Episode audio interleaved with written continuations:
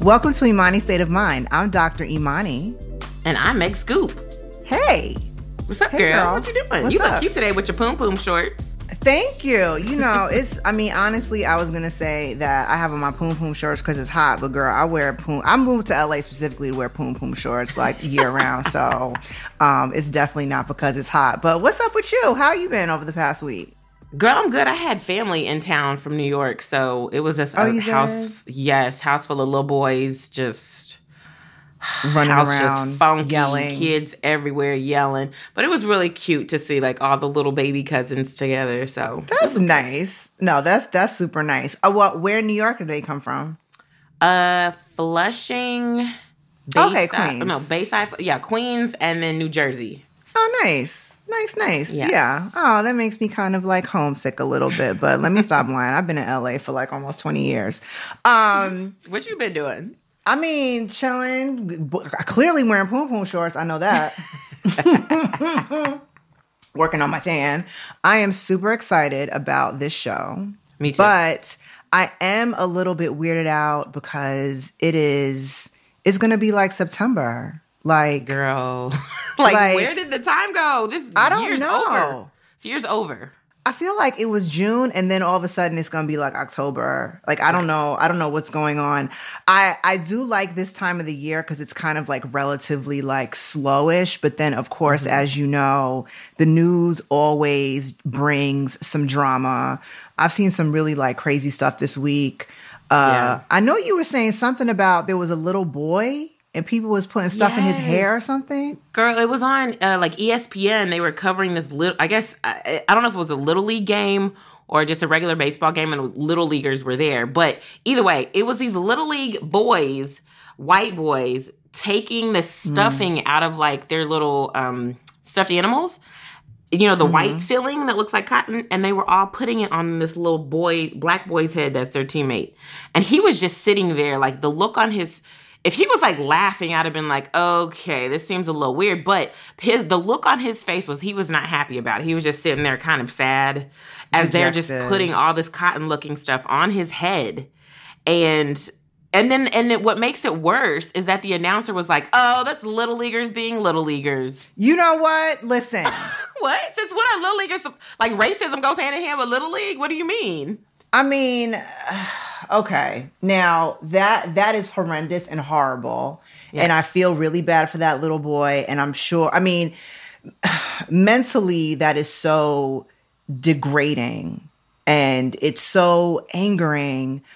I just I just feel so terrible.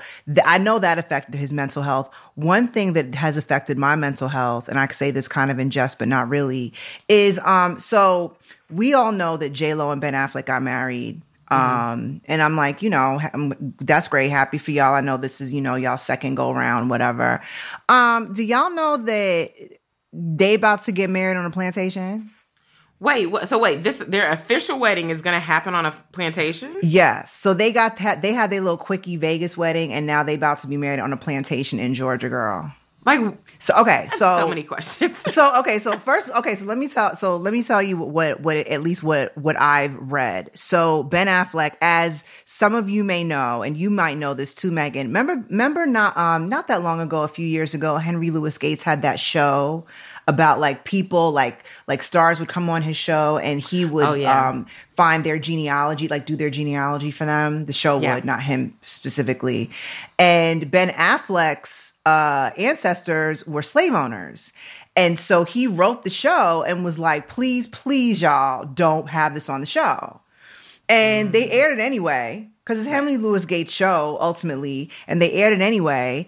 And everybody was like, Ben Affleck, like the thing is, is that like that's part of the issue. The part of the problem is that you as a white man, like you're so like it's not about hiding the fact that this was a part of your history. It's about discussing it and how you can admit that it was wrong. And when you don't admit that, when you don't say those things out loud and you don't admit to it today that's a part of your history you are in a lot of ways endorsing it right. and so Exactly. that show came out way before he Ben Affleck purchased a property in Georgia.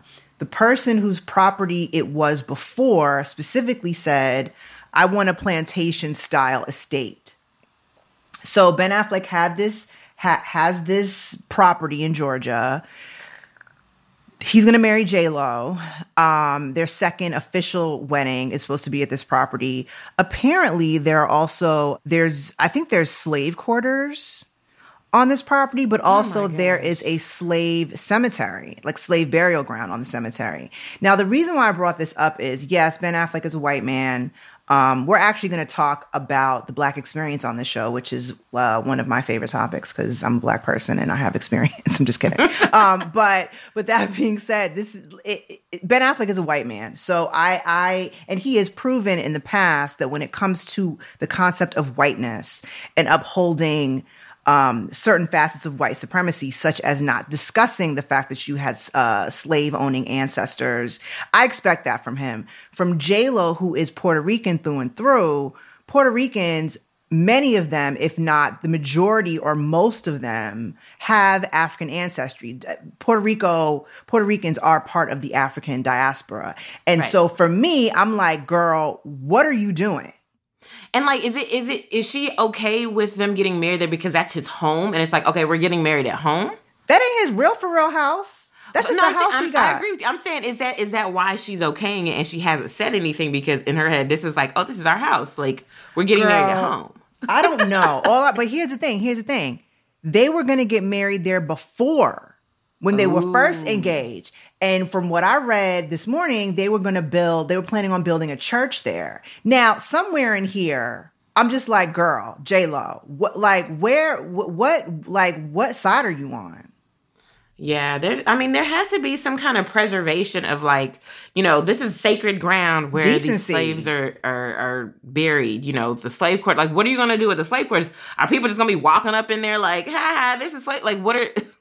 Are you going to make it a museum? And like, is there.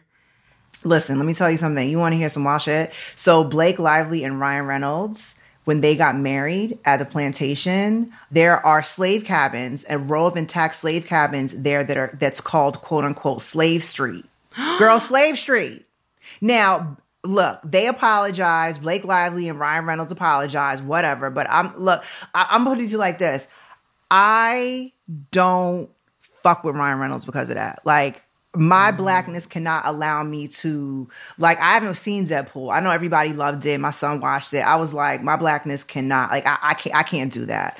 Um, but in any case, girl, this week while it's been kind of maybe slow in terms of like it's late summer, it's been really chill. These people have been out here in these streets acting a whole goddamn fool. And we gonna talk about it yes. on this show, on this show today, which I'm really excited to talk about because this show, we're actually going to be talking about the realities of being Black in America. So I'm really excited um, to talk about that.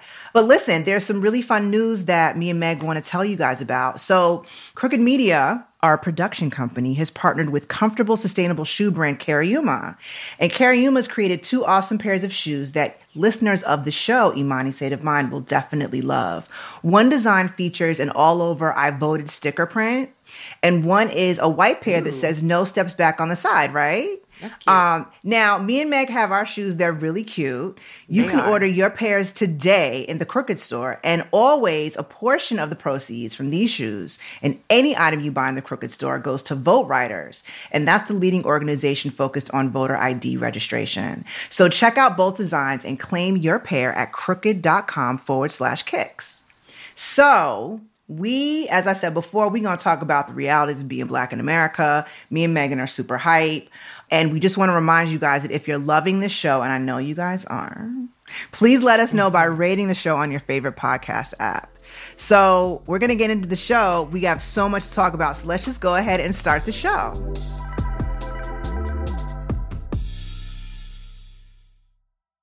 Okay, it's time for Ask Dr. Imani Anything. We love hearing from you. Meg, who's our first letter from today? It is from London Nicole, and she writes Hey, ladies. Hey, girl. It's your very single listener here, or should I say, Little Miss Forever Single. I think I'm broken.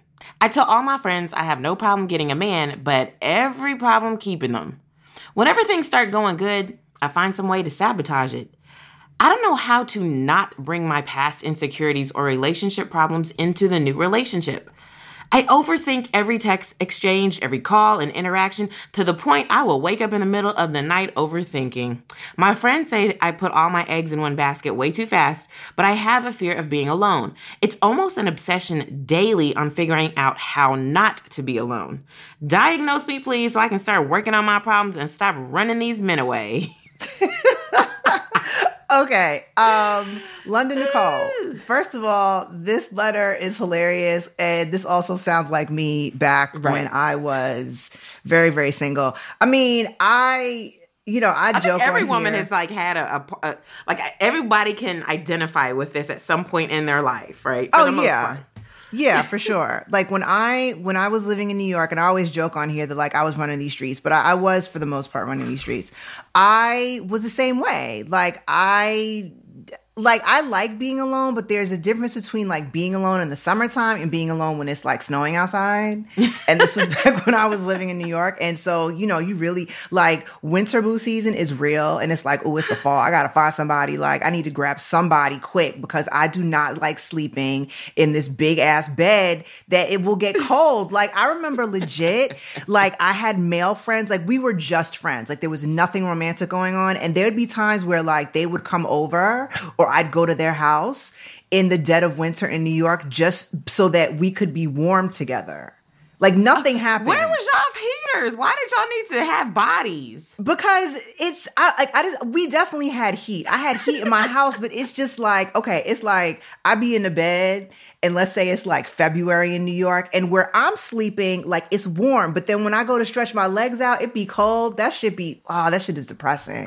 I'd be like, damn, I'm all alone all alone up in his bed. So sometimes, like me, me and my male friends, my my uh, platonic male friends, we would do that every so often. Like, bitch, it's cold. Like, you want to come over? Cause this is like I do not feel like this shit is terrible. So anyway, back to you, London Nicole. So here's the thing. Like Meg said, I think we all go through a similar type of you know season, if you will, in our lives. Honestly, I can't diagnose you because it just kind of sounds like you may be going through any number of things and you may just need to talk to somebody about it. I'm I'm a um, diagnose her. London, I'm gonna diagnose oh, you okay, as being bored. Bad. As being bored. I was gonna say that. I was gonna say that. London, You're bored, girl. It's you need to go volunteer, girl. You have too much time on your hands. If you have every text exchange, every call, every interaction, waking up in the middle of the night, girl, you don't have enough going on, um, like personally. Because if you did, you'd be like, I don't have time to think about. It. I gotta go to bed. Like I'm tired. I have stuff to do. There's there's gotta be. You're not focusing on you enough. You know what? Remember how, okay, we did the last episode. I was like, well, I'm trying to be, you were like, I'm trying to be nice about it. I was like, ah, I was like, this is stupid. this is what this sounds like. I was trying to be nice about it. Like, maybe you need therapy. Meg was like, you sound bored. Ugh. Um. I was gonna kind of say that later. I was gonna say because because legit, if you're overthinking every text exchange and call, and you be waking up in the middle of the night, like oh my god, like girl, you need you need something to do. So like right. volunteer, go join a gym. Uh, I don't know, like, but what do you like? What do you yeah, like to do? That might be it too. Like, you got to focus on you first, and then whoever is worthy enough to be with you will come. You know, like, yeah, but don't be out here chasing, you know, tail because you're not gonna get nowhere. You might have right, some really nice dinners, but no. So, and I mean, I'm telling you, I, can't I remember this. You, girl. I'm sorry. You got my diagnosis, girl, bored. So I, I mean, like I said, I encourage you find something that you like to do because that will fill up some of your time. You're still probably gonna feel that, you know, like Emptiness. what's wrong with me? Because you know, because we always think about that. I remember when I when I first moved to LA, I was super single for like years because I was working four jobs, hustling, trying to make my dreams come true. So I didn't have a lot of time to be with anybody, but it didn't take away the feeling of like why am I by myself? I'm, you know, I see other people flourishing in their relationships and I got nothing. And I just mm-hmm. remember crying in my bed like, why I gotta be so lonely? Why I can't like where's my happy ending? You know, I remember thinking all these things. But then you know what happened? Like how it actually, I guess my singleness ended. It ended when I started getting so busy and my life started getting so full. Mm-hmm. Mm-hmm. When I started really concentrating on me and what I wanted to do, mm-hmm. then it was just like everything just kind of falls into place. But if you're waiting for that, you're gonna get every sorry yeah. dude that was not meant for you. You're gonna have a whole lot of issues with men that you're gonna have to talk about years from now with your homegirls. Like you don't want those stories. So just yeah. do you live your life. Focus on what you want to do. Find a hobby. Find someone to help. I mean, whatever you can do, girl. And then your your boo will come. Yeah, exactly. I can attest to that because after I separated from my husband, I was just doing me. And I mean, I knew the person that I'm with now for longer than I actually knew my ex husband, but um, but that really was when I think I was ready. And I was, I mean, I was filming a show. I was working out all the time. I was working full time. Like I was just doing me. Like I had my whole day planned. Um, and I really wasn't thinking about a relationship like that.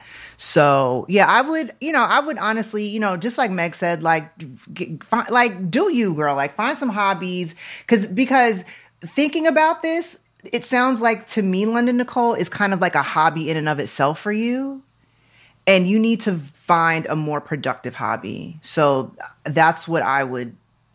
That's the advice I'd give. I can't diagnose you, but I mean, Megan said you bored. Ask yourself why you're afraid of being alone. That is right. important because you said you put you is. move way too fast. Why are you so afraid of being alone? What about aloneness is scary to you? Right. Because there's aloneness and there's loneliness, and they're two yeah. separate things. Yeah. I like being alone. Like, I'm like, oh yay! Now I get to just like chill and spread out, and you know, play with my plants and whatever. Um, so, uh, so London Nicole, thank you so much for your letter. Let us know how. Let us know what hobbies you pick up. Okay, yes, like for real. Let us know. Okay. Okay, our next letter comes from a listener by the name of Anita. She says, What's up, Dr. Imani and Meg? I first have to say thank you for creating a show that I can really relate to as a Black woman. Because of the show, I'm trying to embrace who I am, encourage more healthy conversations, and prioritize my mental health. With that being said, I am struggling with being labeled the angry black woman at work. It's like if I speak up about something bothering me at work or address my coworkers, they immediately tell me I'm angry, upset, or worked up, and that then does get me worked up. To avoid being labeled the angry black woman, I've started to lose my voice at work and just not speaking up at all. I'm starting to feel hopeless and depressed at work because I don't feel comfortable speaking up with the fear of being labeled as angry. It's to the point I get physically sick Sunday nights thinking about having to go to work on Monday. I can't let this fear take over me anymore, but feeling lost on how to find the balance of having confidence at work to do my job and not being labeled the angry black girl. Who? Okay. Now, this is a lot. Okay. And I'm going to do kind of what I do when letters can be like when there's a lot packed into one letter. So I'm going to kind of go through it line by line, but I'm going to kind of like jump around. So you're struggling with being labeled the angry black woman at work. Okay, stop. So first of all, you're a black woman in the United States. You're going to be the angry black woman, whether you like it or not. Like it's, you could be the sweetest person. You could walk in baking people cookies, rubbing people feet all day. You would still be the angry black woman. It doesn't matter. That's just, unfortunately, the stereotype that we have to carry. Right. So, okay. I know in, in every business situation, I'm, I'm, I mean, that's just how they gonna look at me. And so I'm just like, whatever. Not like whatever, well, I'm gonna be that, but just like, you know, well, if you feel that way, that's fine. But once you start to speak to me, you know, if I get angry about something, I'll tell you why. But, you know, it's really gonna have to be on the other person and the other person's issues in terms of, you know, how they, how they take me. Um, that being said, so you're struggling with being labeled the angry black woman. All right, they're going to think of you as angry regardless. Now, when your coworkers immediately tell you that you're angry, uh, upset, or worked up, then that does get you worked up as it should. It's like telling somebody who mad you need to calm down, right? Like that, it's yeah. not going to work. Like that's not going to work. So it sounds like a lot of what you're dealing with is just you're dealing with being bombarded by the concept of whiteness in your job, which is that you as a black woman are having to navigate and deal with what racism truly does represent in our society, which is that it has it is baked into the laws, it's baked into our culture, it's baked into our language, it's baked into our clothes, it's baked into our thinking. So it's really not up to you to change the minds of your coworkers. It's really up to you to just keep being the beautiful black woman that you are right? Yep. and if for some reason listen if you getting you you just said you wrote i get physically sick sunday nights thinking about having to go to work monday. Okay anita you probably should start looking for another job.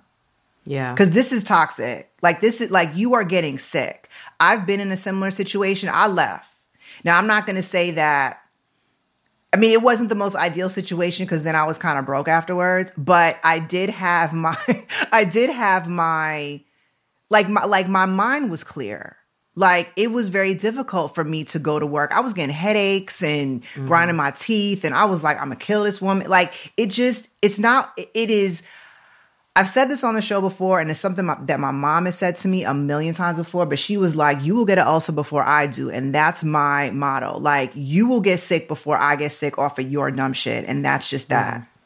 Yeah. So I'm not saying you should quit your job immediately. I'm just saying you should really like look into finding other places of employment because this is not a good place for you. Any I, first of all, anywhere where there are people, there are white folks coming up to you telling you, "Well, you angry?"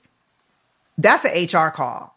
Like right. I'm going to HR. Like this is ridiculous, and you might have done that. And listen, I, I I'm not going to sit here and say that. I mean, I've met some raggedy HR people too so it may not be just that. It may not be that like oh you know you you went through all the steps that you were supposed to go through in the in the in the employee handbook and they still just acting raggedy. You need to leave. Yeah i just i i, I hate hearing that you are lacking confidence at your job and that confidence you know is you know could be of negatively affecting your your your work. Like, don't ever let anybody steal your shine. It just sounds like you're not at the right job. So, yeah, yeah. Meg, what are you saying? I mean, I well, I'll say this. So, you know, my I I also work at All Def, which is a black owned company on my Culture Genesis, and I'm known there. as the angry woman because everybody's just black, right? So what I've learned is when people think a certain thing about you, you just let them think it. Yeah. Because at the end of the day, your work speaks for itself. If you if you do good work, okay, okay. Then guess what? They're gonna be working with this angry quote unquote black woman because I do good work. right. I do good work. And at the and that's what matters. And you know, you know you're not an angry person they don't know that. Maybe they're they don't have experience with black people. Maybe you know it might be a communicate maybe it's from a regional thing. You know what i'm saying? It might not have nothing to do with your color but for them sometimes they don't understand. Like this is the vernacular and this is how i speak. But right. this has nothing to do with anger. It's just how i communicate. Sometimes it's, it's when you perceive that and you and if it's if it's that then it doesn't feel as harsh but I, I get you, girl. Just do your work, keep your head down. Probably find a new job because they clearly don't don't uh, recognize who you are and what you bring. So do you do whatever you need to do to make yourself feel healthy because going to work is physically sick because of what these people are saying about you is never okay. Mm. And that goes for any label. Mm-hmm. Yeah. Yeah. No. I mean, I do it. listen as a native New Yorker who is always like, well, tell me to my face, I do respect the fact that these people are telling you to your face. But at yep. the same time, you can get slapped. You know what I'm saying? Like, just because you want to express yourself does not mean that there's no repercussions. So it's like, oh, you angry. Like, oh, for real? You want to see, you want to see how angry I can get? Cause you acting very raggedy today. So Anita, thank you for your letter. I'm sorry you yes. got to deal with these raggedy ass people at your job. Yes, um, feel free to obviously take Megan's advice. Feel free to look for another job. I mean, I'm just I'm I'm like getting hot up in here just like thinking about this because this is a little triggering for me from one of my previous jobs. But girl, we just want the best for you. So, yes. you know, but like legit, don't let nobody steal your shine. Like you like do do your work and you know just tell all these other people that they can just you know i don't know i, I just like when people call me angry i double down i'm like oh for real am i you want to see Like I'm, but but I'm very. Con- I, I got problems. Like I'm very conversational. So oh, you want to see? You want? Yo, you want? Angry? Oh, am I angry for real? You want to see how angry I can get? Like, let's do this. Um, but Anita, for real, like I, I just I don't want to think about you you know, feeling bad about yourself because there are some raggedy people at your job. Right. Um, so, so good luck to you. And if you can, let us know how you're doing. And if you, you know, if you, you're about to embark on a job search, like, let us know. Let us know. Thank you, Anita, and thank you, London Nicole, for submitting your questions to Imani State of Mind. I hope that me and Meg were able to help you guys. Today's questions really had me thinking about how I want this show to continue to be the conversation starter surrounding mental health in the Black community. And I can't wait for today's conversation. It is stressful to be a Black person in America. Listen, and I want to normalize us being able to talk to each other about it right after the break.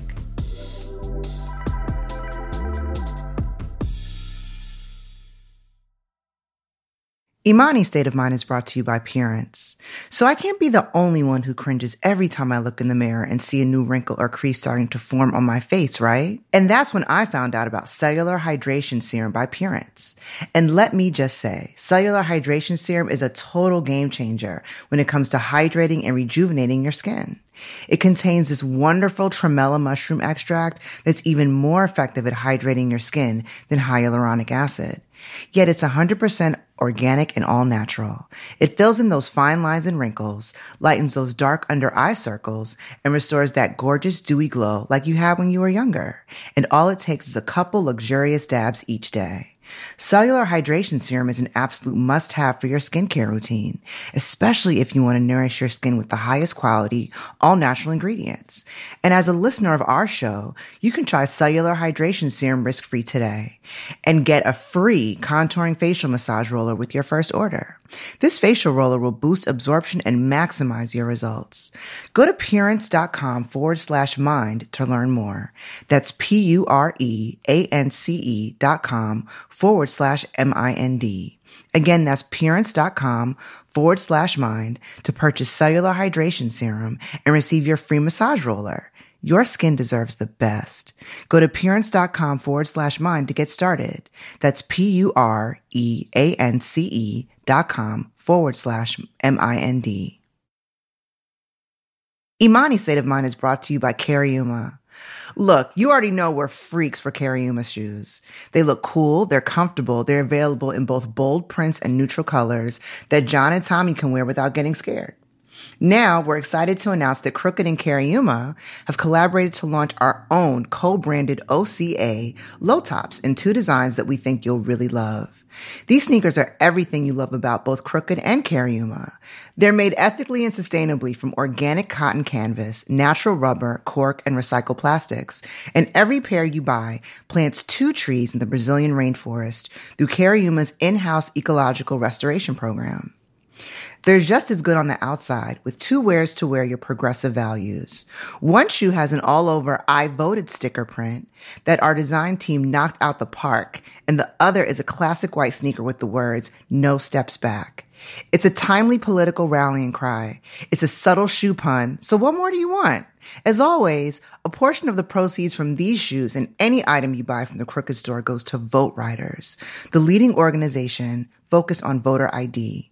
They inform citizens of the state's voter ID requirements and help them secure the documents they need to vote. And you can support them just by picking up some new Crooked kicks. You can check out both designs and claim your pair at crooked.com forward slash kicks. Join Josie Totah, Alicia Pascual Pina, and Yasmin Hamidi Three fearless young actresses, disruptors, and best friends as they navigate the issues that affect their lives on Crooked's newest podcast, Dare We Say.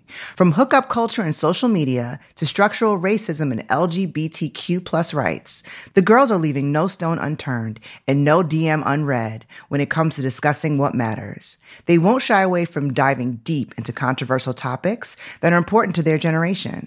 The girls even turned to their elders, actors, activists, comedians, experts, politicians, and 26 year olds in an attempt to understand the world their generation was handed and what they can do to improve it.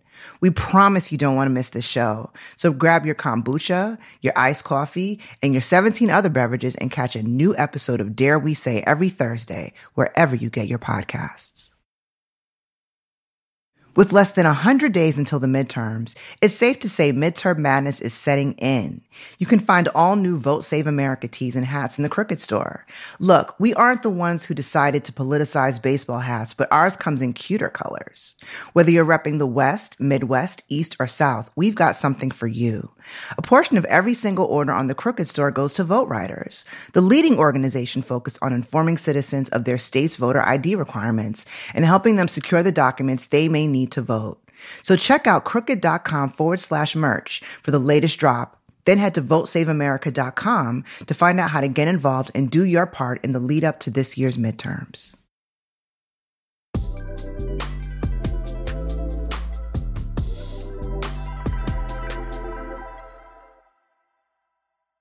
Welcome back. So, we are going to be discussing the realities of being Black in America. And this is something that myself and Meg are obviously intimately familiar with because we are both Yes. Black and we're both Black women. So, here's here's something that I often well, I don't wouldn't say that I often think about it, but like I live in a white neighborhood. And I'm cool with my with my neighbor with my neighbors. Like they cool. Like, you know, they they like my little Wu Tang sign and they're like, oh, that's so cool, whatever. And I'm like, haha, okay, fine, whatever. But I there are certain things that I knew when I moved into this uh, neighborhood that I wanted to make sure like I'm like I need for y'all to know this is a black house, okay? Yeah. I don't want for you all to think that I'm here like I'm here to simply assimilate. Like I'm here like if I could live in another part of LA, I would, but my son's schools just happen to be um close to here, like right down the street. So that's why I live out here. Um and also my parents kind of live down the street too. um but but I but I say all that to say that I've always wanted to make sure that I, as a black person in America, was that, that that I was always able to express myself and and let other people know like I am a I am black. Like this is this is me. Like this is also a part of America. And it always drives me crazy when like there are certain trigger words for me. Like when people are like, oh, the heartland of America or the real America. I'm like, oh, so you, you mean white people? That's what you mean? Like you mean white the real know- know what- America. Oh, you mean with the natives? Because that is Okay. child. That is the real America. That's that's what I'm talking about. land. Yeah, right. I Like I'm like I ain't even supposed to be here, and actually these white folks ain't either. So, Right. Um, but I think that's why you know there there have been previous friends of mine who are like, Iman, you always talk about race and you always want to make something racial, and I'm like, well, this country was built on the backs of slaves, and Yeah. it affects me every day. I'm like, there's so many things that people who are not black, let's just say white folks, don't have to think about, like at all. Like, you know what I thought about when um, COVID first hit? I was like, okay, so we're gonna have to wear masks. So, like, is somebody, I mean, I knew that we all would be wearing masks, but I was like, I wonder if, like, if I go into Trader Joe's, these white people gonna be freaked out because they can't see my face.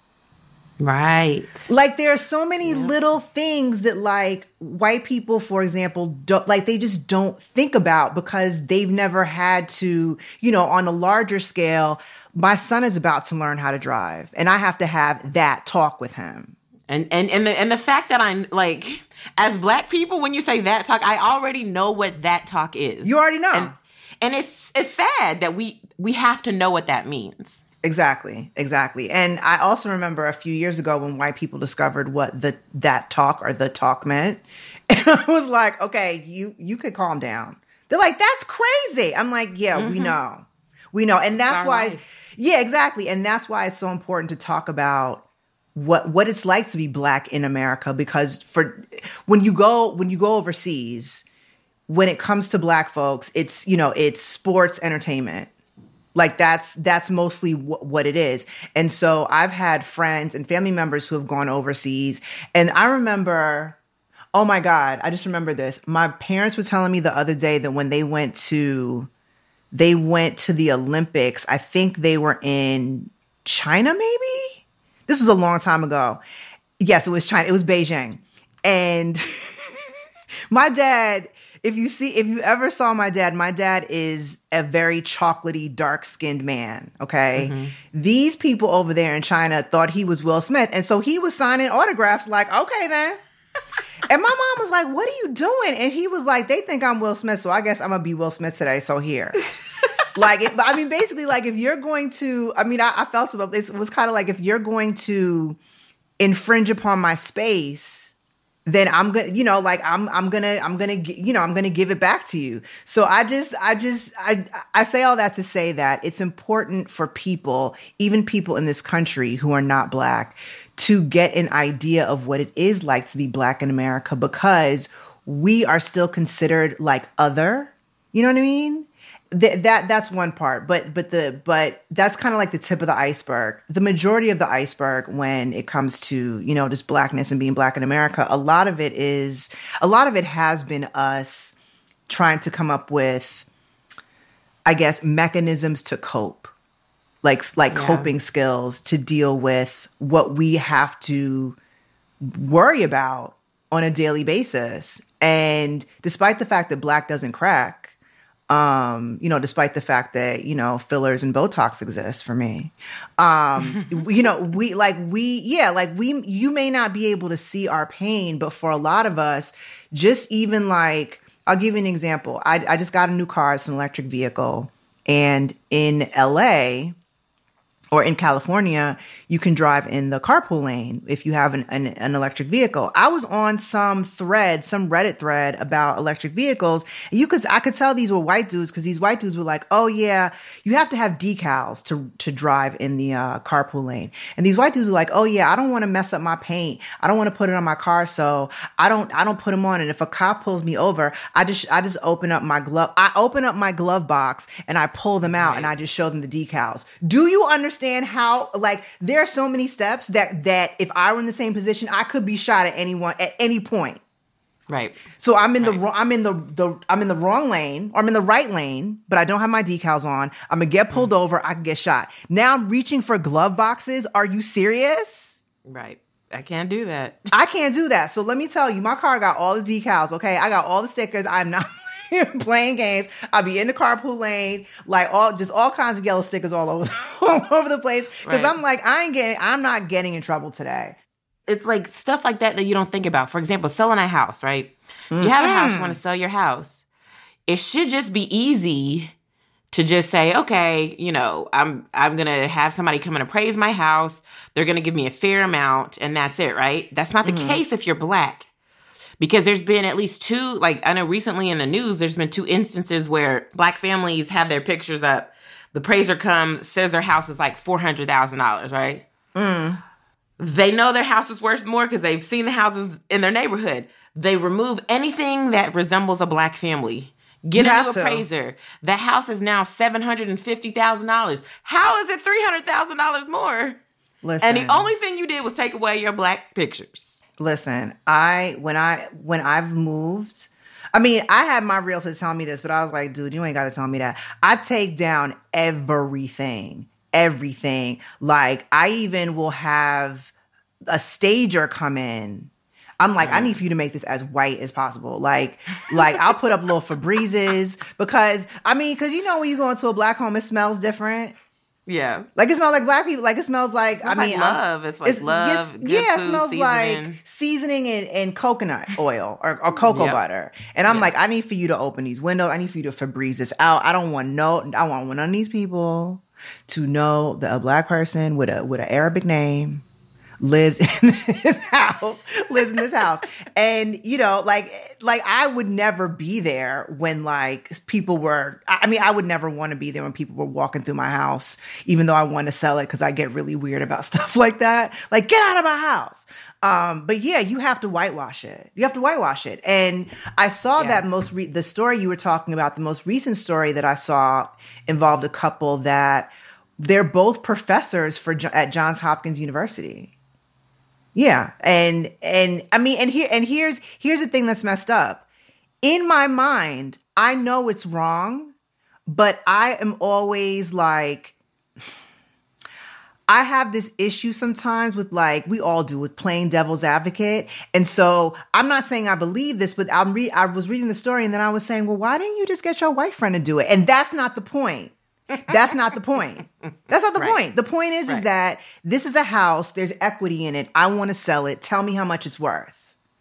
Like that's that like that like that's it. That's I mean, let me calm down. It's kind of like what I was discussing at the beginning of the show in terms of like there's a difference between there's white people, there's whiteness, and there there are two separate situations. One of my favorite shirts that I've seen recently is um it, it's a it's it's a shirt that, that my boyfriend has, and it's it says whiteness is violence, and no one's really ever said anything about it. But like on the on the occasion that like this one white dude did, like he was just like, well, listen, if you have an issue with it, like you're part of the problem. Like I'm not saying white people are evil or terrible. Um, he was like basically he was like here here's the deal: you can be black and ascribe to whiteness, you can be Asian and ascribe to whiteness, you can be white and ascribe to whiteness. It's not about white people are evil and all inherently terrible. It's about whether you as a person uphold the tenets of white supremacy. Right. And it shouldn't have to be about, well, I have to take all all my black accoutrements out of my black ass home. But that's just the way that, you know, this world works, unfortunately. And it's also like saying Black Lives Matter means that I'm saying white lives, Lives like don't? it's it, it's not that's that's ascribing to whiteness. Mm. Is that you can you should be able to be a white person and go, okay, I'm white, but I don't. If I'm not racist, I don't ascribe to these things, and I can speak against that. I don't, and I don't know if you know because I've had some conversations with some of my white friends. I'm from Kentucky, so there's you know there's a lot of white people who are cool with black people, but maybe don't realize some of the things that they're doing are very racist or, or definitely whiteness. Yeah. And so I've had these conversations with some of my friends, and I realize like some people really don't know, you know, No, and I hate to say that, and it's sad, but you know, I've I've at least had like even today when I posted this story about um the black boy getting the cotton in his hair with by the white kids. I, I put in there, hello, hey, white friends, DM me if you don't understand Mm. why this is wrong. And I did get a couple DMs like, okay, Megan. And you know, oh, I like not with that face though. Oh no, uh, uh I, I, you know, I, and I like, I always breathe through it because while it's not my responsibility to explain to you, um, you know, the black experience or explain to you why this is racist, I do it because there are some people who actually learn Mm. who actually want to learn. Now, if I see you just you just that's not racist. That okay. Well, that I have nothing to say to you. But Yeah, yeah. if you're genuinely trying to understand because you've lived in this white bubble and nobody's ever challenged your whiteness to your face and you have no clue, but you're willing to learn, then I'm I'm willing to have the conversation with you. You better than me. I'll say this. There are people like Megan who definitely, you know, have the patience to be able to, I guess, have those kinds of conversations.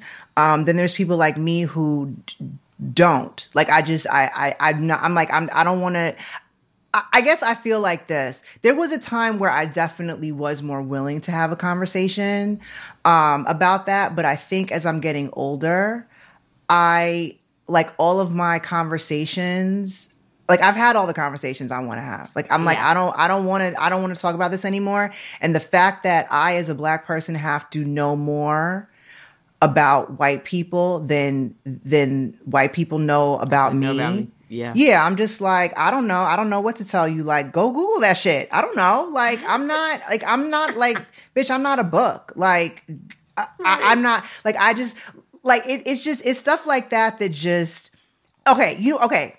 You want to know? I just remember this. The day that I stopped explaining, I just, I just remember, I was like, on this day, November 5th, I'm not going to do this anymore.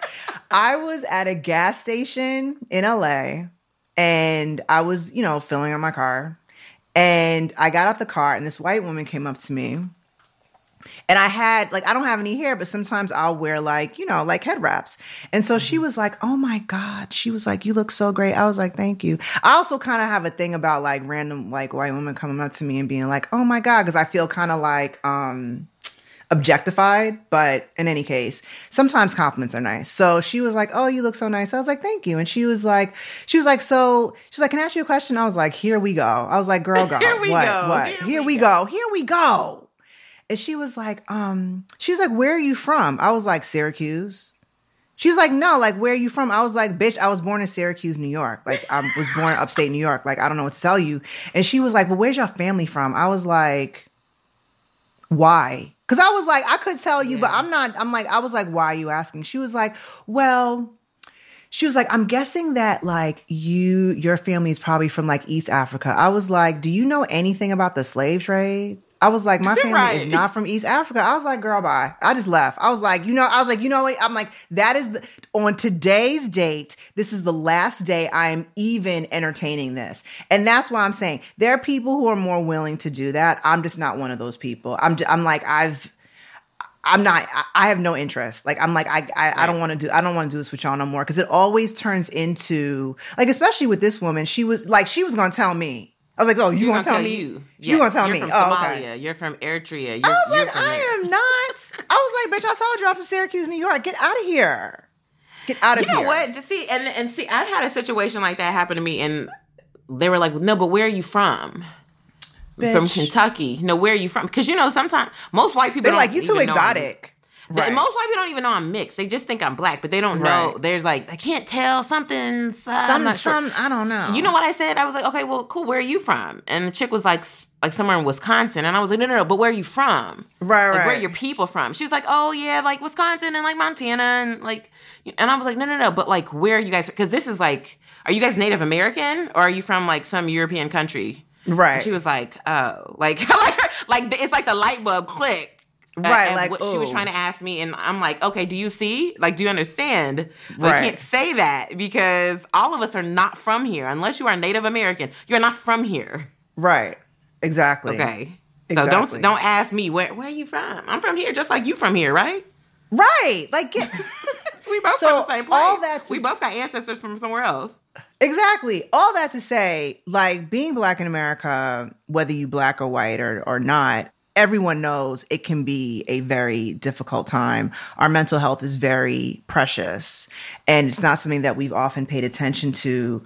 Um, just culturally, I am happy though to see, like, honestly, as much shit as like older generations always will talk about younger generations, I've seen more people who were so averse to therapy let's mm-hmm. say, who are of an older generation, like older than me, they're now like, you know what, maybe I will see a therapist. And I, and I think, and I, I think that's something we can really owe to like people who are, you know, younger than me. I'm Gen X, I guess. So like Yeah. Gen Z, millennials, like all, like all of them, like y'all really did the the work to really get all of us to realize, especially as black folks, because historically we we you know why we don't talk about it? We don't talk about it because when we were indentured, we were told not to talk about it. We couldn't complain. And so that became the norm. But, and because you keep doing something that becomes quote unquote normal to you, you perpetuate it like whiteness. Like, Yeah. like we will in a lot of cases uphold tenets of whiteness. Like real talk, Megan, how many girls on your Instagram feed look like, um, a Kardashian who are black? Oh, there's a lot. So many, so like, many. Are you are you Middle I'm East? like, Why you look like this? I'm like, you ain't Armenian. I'm like, girl, if you don't get out of here, I'm like, this. I'm like, okay, all right, but but I said, but but that's kind of what I mean. It becomes so normal that you just ascribe to it because that's what you see, and also you get rewarded for that, right? Yeah. You don't like we we as Black folks really were never rewarded for being honest and open and discussing our issues and the pain that we have and now we're able to talk about it more so i'm i'm like there have been the majority of my life i've been really proud of black people but this is definitely a time in the past couple years where i've been really proud of us collectively as a people because we have really been like you know what mm-hmm. i do not feel good and I am taking a mental health day. And I don't. I'll see y'all tomorrow. I don't know when I'm gonna see y'all, but I, I I need to go. I need to go sit down. I know that during 2020, I was like, I cannot watch the news no more. Like it was just. Yeah. I mean, I work from home, and even I was like, I gotta take a mental health day. Like I can't deal with this right now. It's it's too. it, it it's there's too much going on. Um, I have a question for you though, Megan. So, how old is your son? Is he three? He's he's almost four. Yeah. Oh my god, he's almost four. I love that time. My son, so my son's 15. Um, he's about to go into 10th grade.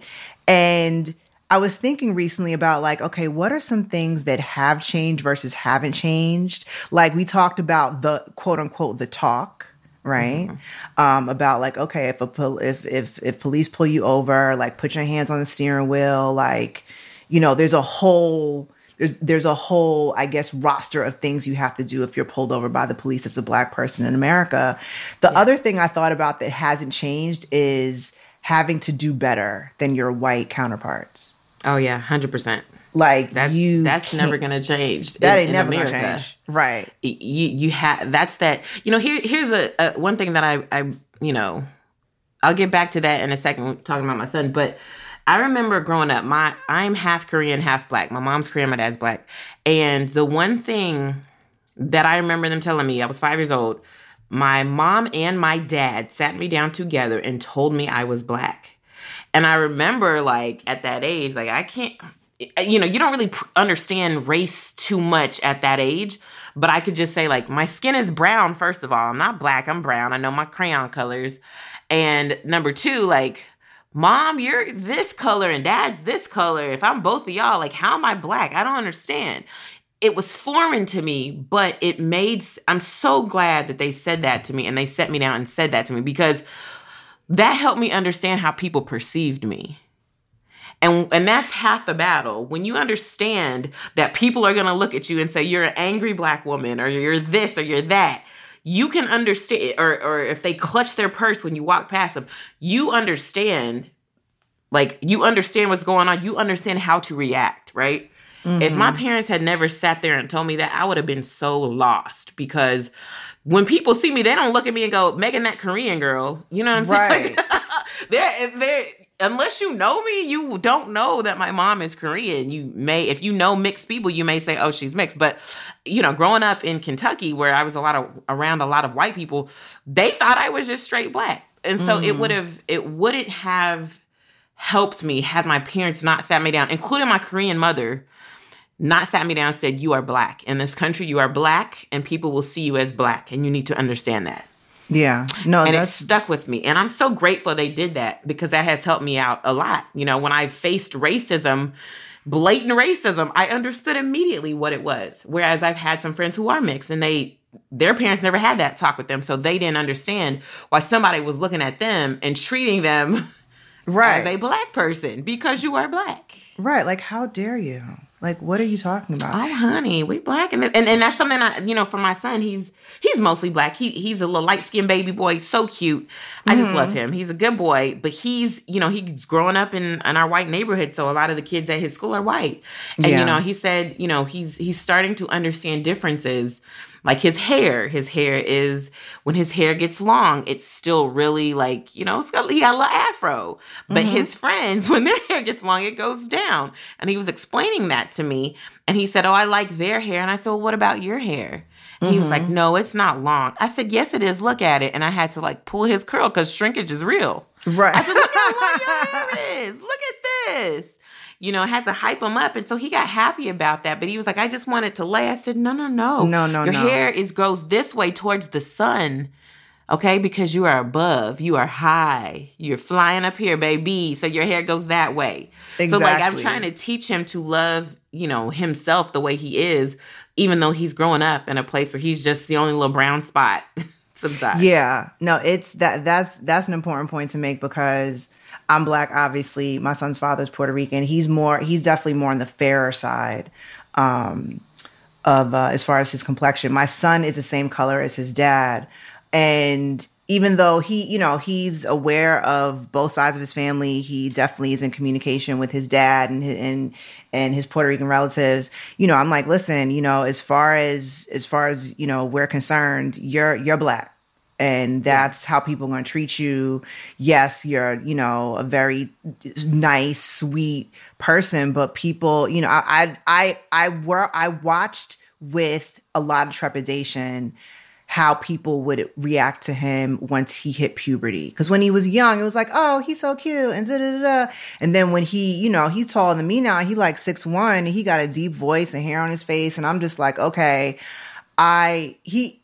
Truth be told, he stays home a lot. Um, Yeah. he's a he's a homebody like me, but yeah, I'm still kind of like, uh, like I, I mean, he's he's going to go out in the world much more. He's only getting older, but but th- that is a fear. Like I knew when I was pregnant with my son, I was like, oh my god, like I wanted a boy, I wanted a son, but I also knew like what would come along with that Yeah. and that's something that I mean, I just honestly, I just think that, I, I mean, and, and, and it, if we can't get our 40 ac- acres and a mule, all black people from birth need to be given, we need to be given like a, basically a savings account with like, I'm going to make up this number, a hundred thousand dollars. And we need life, lifelong therapy Uh, Like- agreed. Like we could we could start there with reparations and then we can kind of you know like like work along the way. But um but i say all that to say that there's a lot there's there uh, being black in america and the realities of being black in america are very um they're very real it can be heavy. I mean, look, but most of the time, like 99.9% of the time, I'm very happy to be black. I love being black. I love Yes, just ma'am. being me and, and looking in the mirror and knowing that I'll probably look the same way 20 years from now. Um, I just, I, I- just like I look the same 20 years from today, uh, 20, 20 years ago. Uh, but, but I'm just playing. But, but that being said, you know, it's, um, it is important to always, when you have the opportunity to just bask in the glow of your blackness and just let people know that we are the original, um, originator, non greater. Yes. we move the culture. Okay, we always we keep moving the culture, and aside from the fact that I still find it kind of disturbing that I see, you know, like I, I see these, I even some friends of mine, I see some like black women. I'm just like, girl, did you get your lips filled? I'm like, you know, you didn't need to do that. But but it's fine. But that being said, blackness comes in all shapes and and and and colors and sizes and everything. And I just I I love us. I love black people. I just want for us to just, you know, be the best that we can be despite the fact that we have to deal with a lot of raggedy people on a daily basis.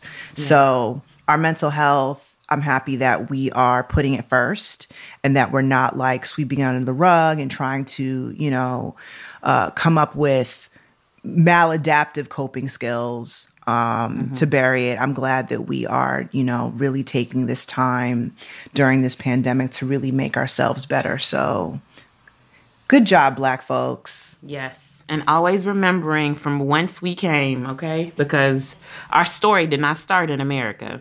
And our story, our story does not begin with slavery. Okay. It does not. It does It- not. it does And I think not. We always. It, it, a lot of times we get caught with that because, you know, that's what is dictated in this country. But let's let's let us not forget yeah. we are the beginning of civilization. Yes, first universities, first libraries, first everything. So Everything. yeah, so proud of the people. I'm making a black fist right now. I love y'all black people, and I love all y'all people that love black people. So so so that being said, uh, thanks Megan for that awesome conversation. That's all the time that we have for our deep dive conversations today. Of course, I wish I could talk about blackness forever, please. But that being said, Yes, let's switch gears and get to our favorite segment of the show pop culture diagnosis.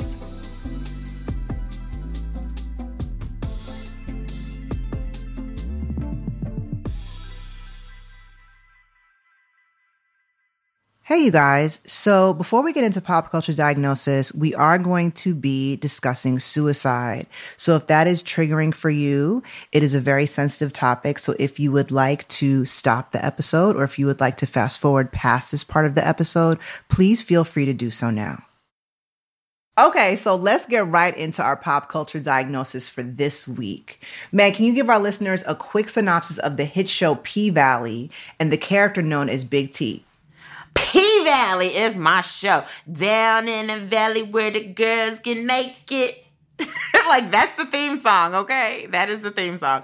Um, this is a great show. I love it. It's a little bit on the raunchy side, so put your kids to bed when you watch it. But it's about basically strip club culture um, in the town of Chucalissa, Mississippi. It takes place at this strip club called the Pynk. The Pynk. The Pynk, girl, the Pynk. And well, this show covers a lot of different things. It covers, you know, you'll see, I think one of the progressive things about this show is that it talks about queer characters in a storyline that we've never really seen before in other shows. At least I haven't, especially in a black show. Mm-hmm. So one of the characters is named Big Teak. Now, Big Teak has just gotten out of prison. He is, you know, he's got a very deep story um, about his life, but he's also the best friend of one of the main characters, Lil Murda. Now, Lil Murda is on the DL when it comes to out in the open. He's a big murder. He's a big uh, rap star from this town, and he's blowing up, but he, nobody knows he's gay. So mm. you know, and he's in a relationship with another one of the main characters, uh, Uncle Clifford.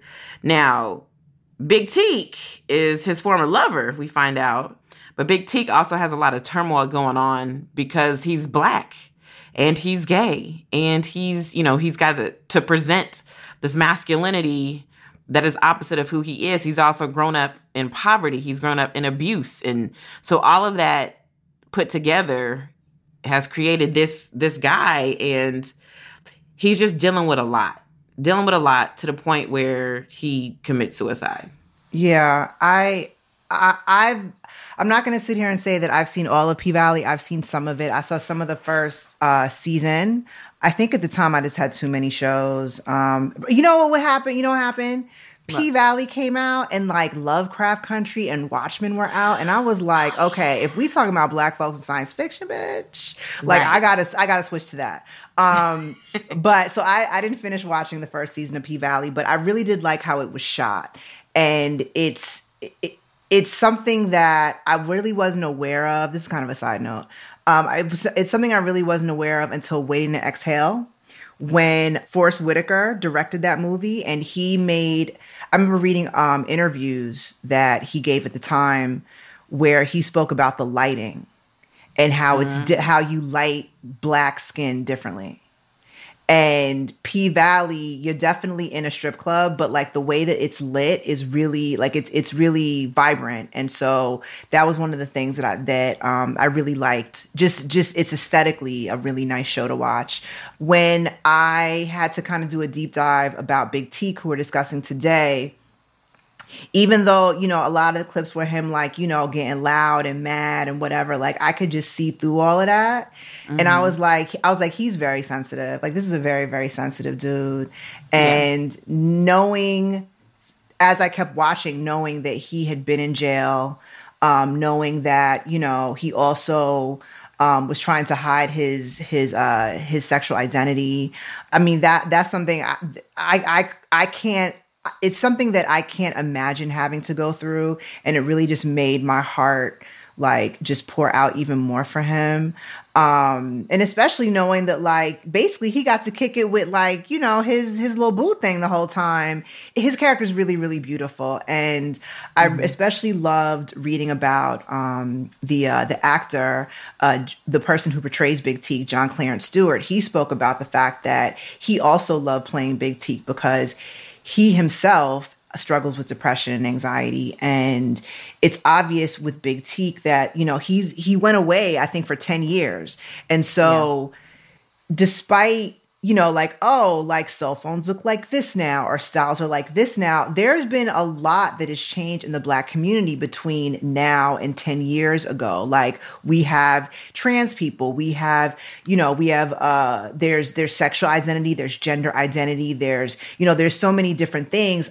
I know through dealing with uh patients of mine or former patients of mine that when they get out of jail or prison, it's a culture shock like it's yeah. it's it's a really to the point where sometimes they will commit crimes not with the express intent to go back in in like be incarcerated but sometimes that is what they'll do. And it's like okay i feel more comfortable here because the outside yeah. world is too much.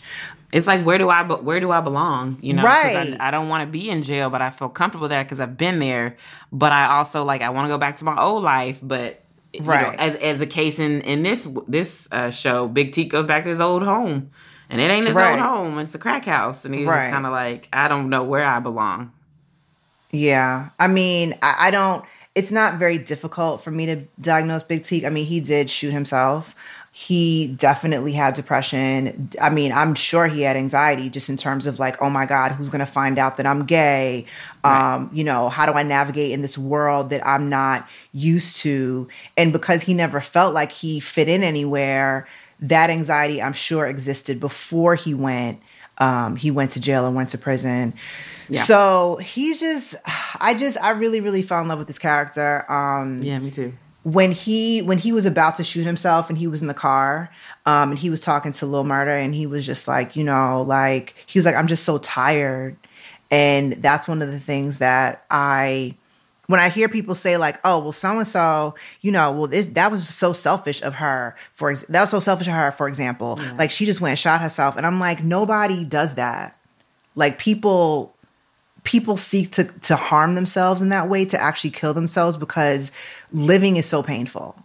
Yeah, Like, it's not a I felt spite- that when he said that, man. Yeah, it's not Ooh, a spiteful thing. Like Yeah. killing us, it's not like oh for real. I'm gonna show you. Like that's not how it works. Yeah. So yeah. when he said that, I was like, oh no, I, I, I man, I, I cried a real tear and a thug tear, and I was like, oh man, he about to. I was like, no. Right. So if you hug a black man, okay, only but ask first. Don't just touch them. Yeah. But hug a black man today. hug, hug a black man and and and especially hug black men who are who do not uphold the tenets of whiteness. Don't There just be go. hugging. Don't hug Clarence Thomas. okay, like hug hug a real for real black person, a real for real black Yes. man. Okay, because if anybody needs hugs, we we need hugs the most. Okay. Yes. So anyway, R.I.P. Big Teak, we love you. Uh, and that is that is it for pop culture diagnosis. That was really fun. Um, yeah, we're gonna have another fun character to analyze next week. If you guys have suggestions for fictional characters that you want for me to diagnose, hit me up on Twitter at Dr. underscore Imani. Hit Meg up on Instagram at Meg Scoop, and email the show at hello at imanistateofmind.com. And again, if you're enjoying the show, please don't forget to rate and review the show on your favorite podcast apps. We love reading the reviews, and it makes me like super hype. Um, even when some of y'all be saying that you don't like it, but that's really like nobody. So. Uh, that so that being said, thank you everybody for listening to this week's Imani State of Mind. Thank you as always, Meg, for co-hosting. And we'll be back for an all-new episode to get our minds right next week. This is a Crooked Media production. Our executive producer is Sandy Girard. Our producer is Leslie Martin. Music from Vasilis Fotopoulos. Edited by Veronica Simonetti. And special thanks to Brandon Williams, Gabby Leverett, Milani Johnson, and Martin DeGroat for promotional support.